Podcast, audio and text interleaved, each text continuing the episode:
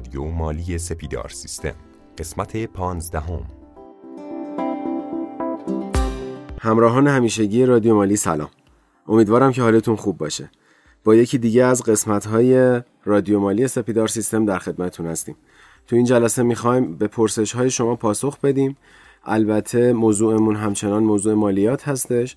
در خدمت جناب آقای رستگار هستیم. چون فراوانی این سوالا بیشتر بود با توجه به پادکست های زیادی که حالا تو این حوزه تولید شده بود ما این جلسه پرسش و پاسخ رو هم اختصاص میدیم به سوالات مالیاتی.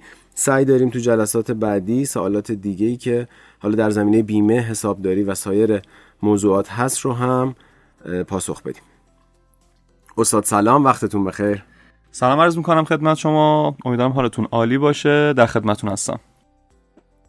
آقای عظیمی دخت نوشتن که با سلام و تشکر فراوان از رادیو مالیتون و کارشناس مجرب جناب آقای رستگار. بنده به نام خانومم نمایندگی بیمه گرفتم و چند ماهیه که شروع به کار کردم. سوالم اینه که جزو کدوم گروه به حساب میام و آیا باید به دارایی اعلام کنم؟ ببینید سوالشون سوال خوبیه. این سوال من کلی جواب میدم تا هر کسی که این سوالو داشت بتونه تو این قالب بذاره و به جوابش برسه. کلا گروه بندی اشخاص حقیقی از اول سال 95 به این ور تو آینامه موضوع ماده 95 آینامه 230 761 که 31 494 هم تصویب شد و از اول سال 95 هم لازم الاجرا شد. چجوریه؟ میگه اگه یه نفر که می‌خواد حقیقی کار بکنه. حالا همین به قول ایشون نمایندگی بخواد بگیره. میگه اگر فروش سال قبلش بیشتر از 3 میلیارد تومن باشه میشه گروه اول. بین یک تا 3 میلیارد تومن باشه میشه گروه دوم. و اگر گروه اول و دوم نباشه قاعدتا میشه گروه سوم. حالا اگر ممکنه بپرسین آقا سال اول چیکار کنیم؟ چون سال اول که سال قبل نداره. سال اول همین آیین نامه ماده 95 میگه انتخاب گروه با معدیه. که قاعدتا اکثرا گروه سوم رو انتخاب می‌کنن به عنوان گروهشون چون تکالیفش خیلی کمتره و مسائل و پیچیدگیاش خیلی کمتره. پس خود معدی می‌تونه انتخاب بکنه. این از سوال اولشون. در ادامه همین سوال پرسیدن که ارزش افزوده رو باید چی کار کنن؟ چجوری اونو اعلام بکنن؟ ارزش افزوده ببینید باید بیان ببینم ما هفت تا فراخان داریم. توی پادکست قبلی سپیدار ما گفتیم رادیو مالی. ما هفت تا فراخان داریم. توی ارزش افزوده. باید بیان ببینن که آیا مشمول اون فراخان ها هستن یا نه. چجوری بفهمیم وارد سایت سازمان مالیاتی میشیم. به نشانی ایوت سمت راست نمیشه فراخان مرحله یک دو سه چهار تا هفت. و برن نگاه کنن ببینن که آیا مشمول اون هستن یا نه. و اگر مشمول بودن باید ثبت نام بکنن. اگر نه که نمی‌خواد. یه راه دومی هم وجود داره که من اینو تجربه خدمتتون عرض می‌کنم. راه دوم اینه. برن اداره کل مالی بر افزوده توی تهران توی خیابون پیروز جنوبیه. توی شهرستان هم که مشخصه دیگه. برن اونجا کتبن بنویسن آقا ما کارمون اینه و حوزه فعالیتمون اینه. مثلا یه نمونه از فاکتور یا قراردادشون هم زمینه بکنن. و بگن آقا شما ما بگین که مشمول هستیم یا نه. دوستان این موضوع خیلی موضوع مهمی اتفاقا. چون اگه مشمول باشن ثبت نام نکنن جرایم سنگینی داره که توی جلسه مختص ارش افزوده ما اینو میگیم جرایمشو. و اگر برعکسش مشمول نباشن و ثبت نام کنن اونم داستانه خاص خودشو داره. پس به این دو طریق می‌تونید شما استعلام بکنید. در آخر همین سوال هم گفتن که خانم بنده که حالا نمایندگی رو به نام ایشون گرفتن از اعضای هیئت مدیره یک شرکت سهامی هستن. آیا به مشکل مالیاتی برخورد می‌کنن یا اینکه اصلا ربطی نداره به این موضوع؟ سوالشون رو من اصلاح می‌کنم. شما باید ببینید تبعات این سمت چیه. ببینید تبعات قطعا داره. چون بر اساس ماده 198 قانون مالیات های مستقیم ایشون مسئولن. ببینید دوستان عضو هیئت مدیره بودن قطعا تبعات داره. وقتی که یه شرکت حالا فرق نمی‌کنه. سهامی باشه مسئولیت محدود باشه هر فرق نمی‌کنه هر شرکتی.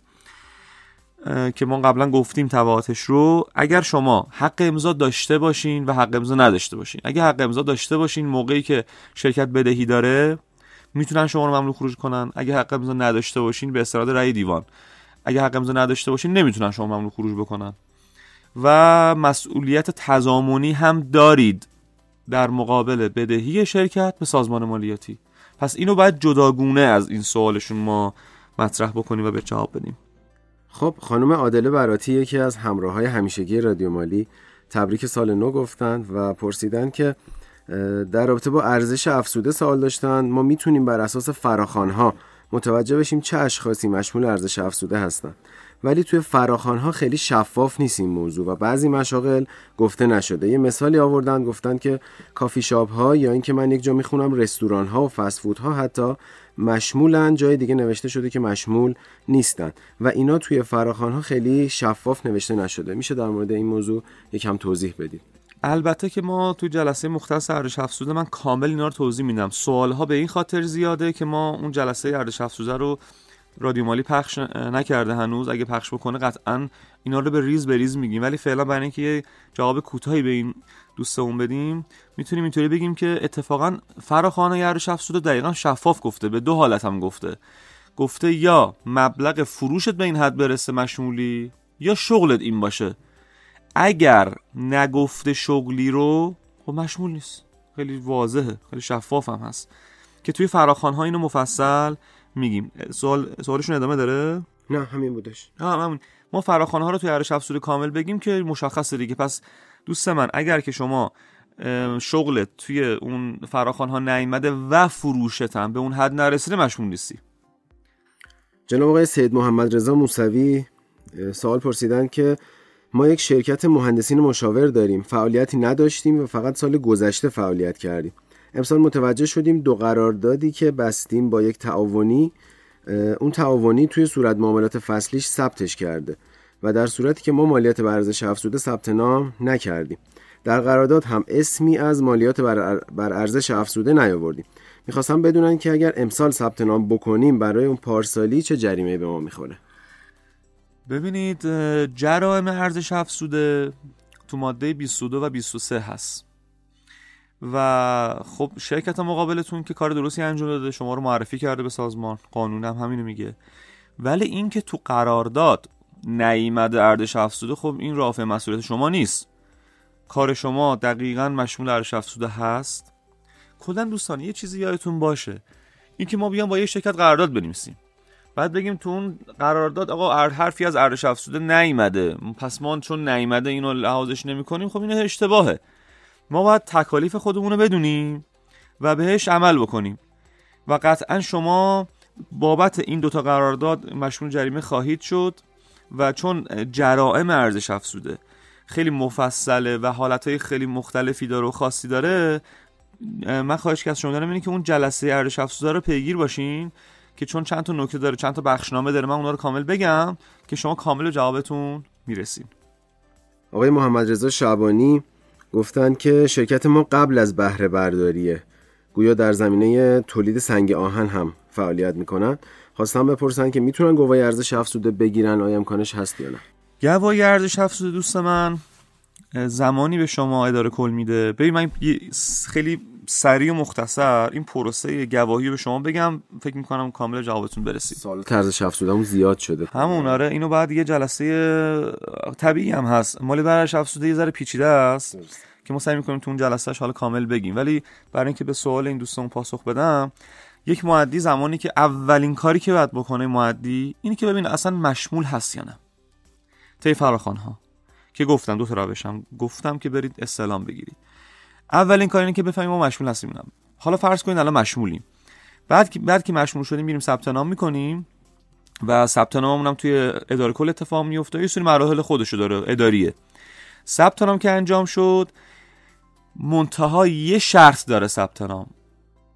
اداره کل به ما میگه که من برای اینکه بفهمم توی معدی فعال هستی و بخوام بهت گواهی بدم باید واسه من یه فاکتور بیاری یا یه پیش فاکتور بیاری یا یه قرارداد بیاری که من بدونم واقعا می‌خوای کار بکنی. چرا این کارو می‌کنه؟ برای اینکه از جلوگیری کنه از شرکت های اصطلاحا سوری کاغذی چون اینا میان گواهی می‌گیرن و باش کار می‌کنن. پس شما اگر می‌خوای گواهی بگیری خدمت شما شود که باید یه برای شروع برای برای اولین بار باید یه قراردادی یه فاکتوری یه پیش فاکتوری ارائه بدی در کنار اون مدارکی از شما می‌خوان. و اوکی هیچ مشکل نداره. می‌تونی گواهی تو بگیری. حالا قبل از بهره برداری قبل از بهره برداری یعنی چی؟ یعنی من استری هزینه دارم می‌کنم تا به بهره برداری برسم. درسته؟ سازمان مالیاتی میاد به استناد همین صحبت من که گفتم که تا زمانی که شما یه فاکتور یا پیش فاکتور ندین تا زمانی که شما بخوای کارو استارت بزنی به شما گواهی رو یعنی چی؟ یعنی می‌خوای فاکتور صادر کنی پیش فاکتور صادر بکنی یا قرارداد بنویسی. تا اون زمان از شما نمیپذیره ثبت نامو کامل بکنه. ولی بعدش می‌تونه.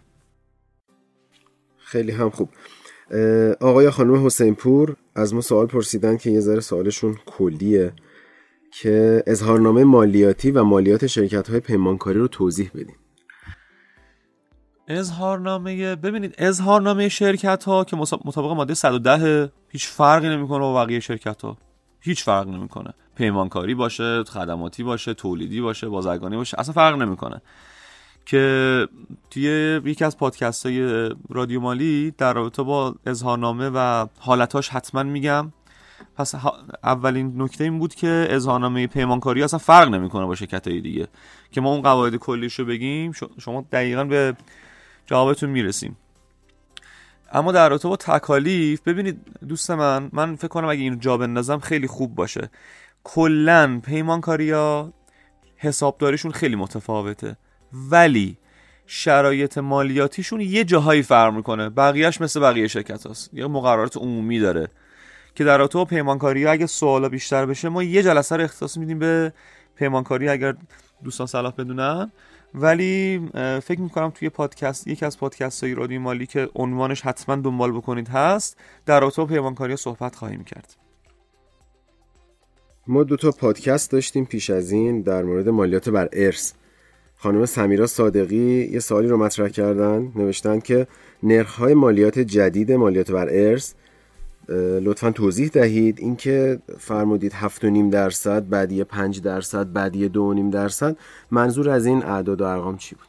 ببینید من یک ریویو بکنم نسبت مالیات بر ارث. ماده 17 قانون مالیات بر ارث که از اول 95 به این برم این اومد. با یک مثال فکر کنم من اگه بزنم شما کاملا متوجه میشین. مثلا بند یک ماده 17 میگه نسبت به سپرده های بانکی، اوراق مشارکت و سایر اوراق بهادار. اینا به نرخ 3 درصد. یعنی اگه یک نفر فوت بکنه و یه سپرده بانکی داشته باشه مثلا 100 میلیون تومن مثلا تو بانک ملی داشته. زمانی که وراس بخوان برن کاراشو انجام بدن و اون پول آزاد بکنن میاد چیکار می‌کنه؟ بانک موظفه بیاد به دارایی اعلام بکنه که آقا این 100 تومن اصل. تا زمانی که من دارم به شما اعلام می‌کنم انقدرم سودش اومده. دارایی میاد 3 درصد اینو به عنوان مالیات برمیداره. بقیهشو به بانک نامه می‌زنه که آقا الان اوکیه می‌تونی الان این پول آزاد بکنی. متوجه شدین پس شد اولین شد. میاد سپرده بانکی اصل و سود رو دارایی ضرب در 3 درصد می‌کنه مالیاتشو برمیداره. از مطالبه می‌کنه از وراس. بقیهش آزاد می‌کنه به بانک نامه می‌زنه میگه آقا نه اوکی می‌تونن الان پول بردارن. حالا این هفت و نیم درصدی که شما فرمودین چیه؟ این در رابطه با املاکه. بند پنج ماده 17 میگه نسبت به املاک و حق واگذاری محل من دارم عین جملهش رو می‌خونم تا شما متوجه بشین. یک و نیم برابر نرخ‌های مذکور در ماده 59 ماده 59 چیه؟ در رابطه با نقل و انتقال و سرقفلیه. چون اونجا ماده 59 یه 5 درصده یه دو درصده خب یک کنیم برابر چقدر میشه؟ یک کنیم برابر 5 درصد میشه هفت و نیم یک کنیم برابر دو هم میشه سه دیگه. پس یعنی چی؟ یعنی یه نفر فوت بکنه املاکی داشته باشه مغازه‌ای داشته باشه. این زمانی که می‌خواد به وراس منتقل بشه در رابطه با املاک هفت و نیم درصد ازش مالیات می‌گیرن.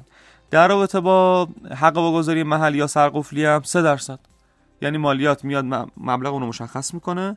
7.5 درصد از املاک مسکونی می‌گیره. 3 درصد از املاک تجاری. فکر می‌کنم کامل جواب دادم به سوال دوستمون. بله دقیقا. فقط تو ادامه همین سوال از ما پرسیدن که برای مالیات بر ارث که مهلت دارن تا یک سال اظهارنامه رو تسلیم کنن آیا متفاوت از اقدام برای تقسیم اموال متوفا می باشد؟ ببینید این دو تا تکلیف اصلا جداست. کلا ماده 26 قانون مالیات بر ارث داره تکلیف اظهارنامه رو میگه. چی میگه؟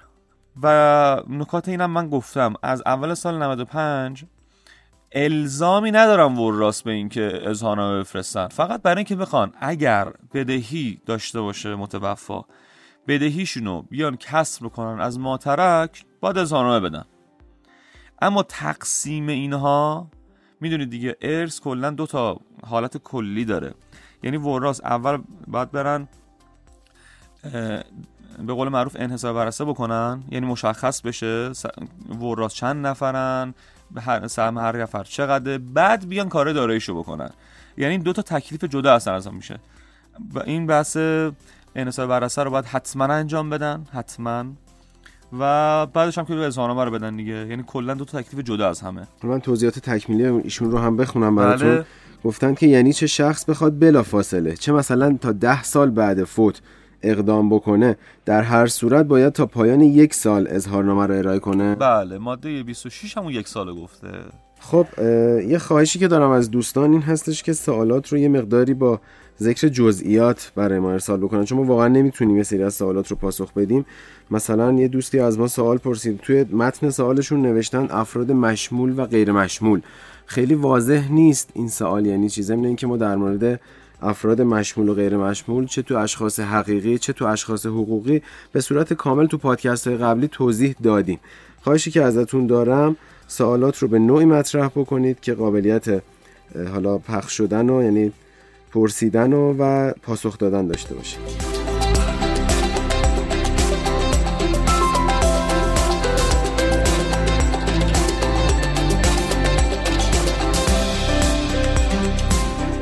خب ممنون که شنونده رادیو مالی سپیدار سیستم هستید.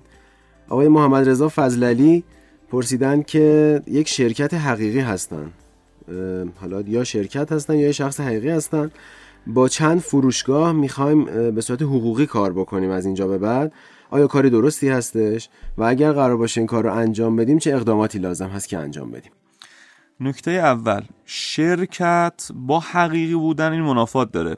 شرکت حقیقی هستم جملش اشتباه دوست من. با چند فروشگاه می‌خوایم حقوقی بشویم.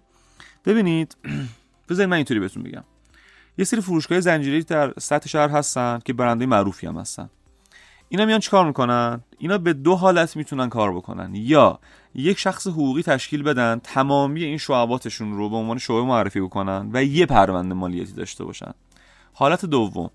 من میام یه برندی رو خلق می‌کنم. و خدمت شما شود که بابت اینکه یک آدمی بیاد با اون برند من کار بکنه میام بهش اینو حق الامتیازه رو میفروشم. و به اون آدم میگم ببین تو باید بری واسه خود تشکیل پرونده بدی و اصلا من کاری ندارم. تو می‌خوای بری با برند من کار بکنی تشکیل پرونده بدی و شما بستگی به سیاست گذاری خودتون داره. اگر نظر منو بخوام ببین یه business plan شما یه وقتی هست که میگی من من من اینطوری کارم که میام یه برندی رو ثبت می‌کنم و اینقدر برند من می‌گیره که آدما میان درخواست میدن میگن آقا ما با برند تو می‌خوایم کار بکنیم. اگر اینطوری می‌خوای بری جلو من پیشنهاد می‌کنم تو قرارداد با اون آدما که به این حالت میگن franchise. توی حالت business plan میگن franchise. توی این حالت franchise شما بهترین حالت اینه که تو قرارداد ذکر بکنی آقای محترم یا خانم محترم که داری نمایندگی می‌گیری. خودت بعد بری تشکیل پرونده مالیاتی رو بدی و خودت مسئولی. حالت دوم business plan شما اینطوریه که میگه آقا من تحت یک مالیت مالکیت کلی می‌خوام این کارو بکنم.